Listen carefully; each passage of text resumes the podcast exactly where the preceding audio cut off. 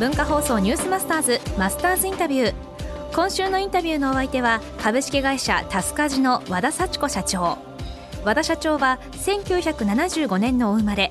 横浜国立大学を卒業後富士通に入社。システムエンジニアとして活躍したほか新規事業の立ち上げに携わりました。2009年に第一子となる息子さんを出産。ワーキングママとして働き続けた後2013年に起業。共働き家庭の家事問題を解消するためタスカジを設立しました。今週は日経ウーマンのウーマン・オブ・ザ・イヤー2018働き方改革サポート賞を受賞した和田さんに働き方改革や女性活躍の鍵を伺います。初日の今日はご自身が感じたワーキングママや共働き世帯の課題についてです。育児と仕事の両立、はいうん、何が難しかったですか？難しいというかもうから体力が追いつかないっていうのが一つありましたね、うん。えー、もっと仕事をしたいなと思った時に、うんはい、あの何度か目の前に来たチャンスをつかめなかったことがあったんですね。うん、であのつかめないっていうのは、えーと、自分で取りに行けなかったことがあったんです。あの家に帰って子供のための食事をこう用意するのとか、まあ、買い物に行く段取りを考えるとか洗濯物を、あのやるとかなんかこう家か家に帰ってからの段取りを考えたりとかするのとかもすごく大変で。ああ夜あれやらないといけないからちょっと体力残しておこうかなとか、うん、なんかそんな風になってたのがこうちょっとチャンスを取りに行けなかった原因なのかなと思いました。旦那さん奥様。これどういう分担にしたらいいんですかね？その時どうされてました、ね、あのまあ、あの分担っていうのはそれぞれあの得意不得意もあるしできる範囲とかもいといろいろあると思うのであの各ご家庭でちゃんと話し合ってお互いが納得いく役割分担っていうのを決めればいいのかなと思います。なんかあのまあ、やっぱり男だから女だからっていうことで、勝手にあのなんとなく決,、ま、決めちゃうんじゃなくって、えー、ゼロベースで自分の家庭オリジナルの役割分担って何がベストなのかなっていうのを、あのお互いに話し合うとすごくいいんじゃないかなと思います。大田社長のとこはどんな分担になってたんですか？あの私の場合は最初は、うん、あの完全に全ての作業を半分ずつやろうみたいな話をしたんですよ。うん、で、えー、洗濯物も、えーと、前半は私で後半は夫でみたいな形で。と料理も前半私は後半夫みたいな形で分けたんですけど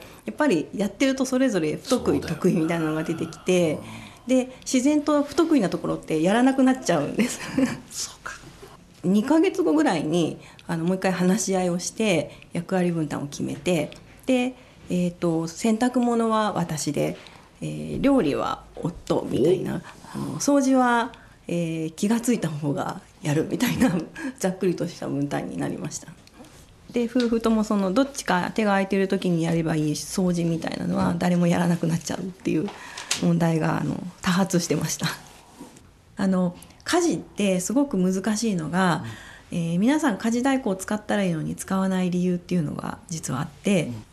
家事を他人にお願いするっていうことは悪いことであるっていう規範意識があるんですよ。家事に関してすごくそういう強い思い入れがあって、家庭の中でこうちゃんとしないといけないとか、まあ、むしろそれは女性の仕事であるみたいな捉え方もあったりとか、あの結構こう誰かにお願いするっていうことが、えー、いけないことだっていうふうに思ってる方もたくさんいらっしゃるんですよね。保守的なんですよ家事に関しては。例えば食洗機とかも売り始めの時ってみんなそんなの使っちゃダメ手で洗うことに意味があるって言っててなかなかこう購入が進まなかったみたいなんですけどエコにいいよっていう風な見せ方にしたらあじゃあ買おうかなって言って みんな買い出したっていう、ね、だからなんか言い訳が必要なんですよね。何なんですかね。ね。なんか美徳なんですよね。人に頼まないことがなんか主婦のなんかこう、ね、うん、そんな風に育てられてると思いますね、えー、今週は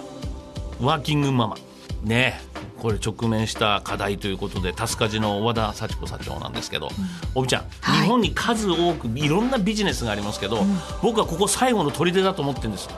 それは今まで美徳と言われてきた家事をすることがいい奥様っていう時代から、うん、奥様も働いてるんですよというところのこうこれもう働き方改革すべてを含んだ話になってきますから、今週は女性の方も必聴ですけど男性の方にもぜひ聞いていただきたい、はい、このマスターズインタビューはポッドキャストラジオクラウド音声アプリ Voicy でもお聞きいただけます。ニュースマスターズ番組ホームページをご覧ください。